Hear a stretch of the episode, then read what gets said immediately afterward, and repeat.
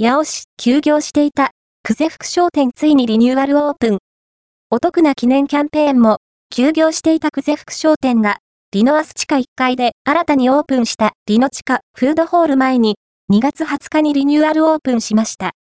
画像は、情報提供者様より、以前のフロアのど真ん中にあった形状から壁側に移転したことで、とても見やすくて買い物がしやすい売り場に変身しました。画像は、情報提供者様より、久世福商店は、日本各地のうまいものを集めたセレクトショップで、だし、調味料、冷凍食品、お菓子など様々な商品を取り揃えています。リニューアルオープンを記念して、大人気のだしシリーズの万能だし、野菜だし、昆布だしが2月20日から3月10日までの期間限定で20%オフにて販売中とのことですよ。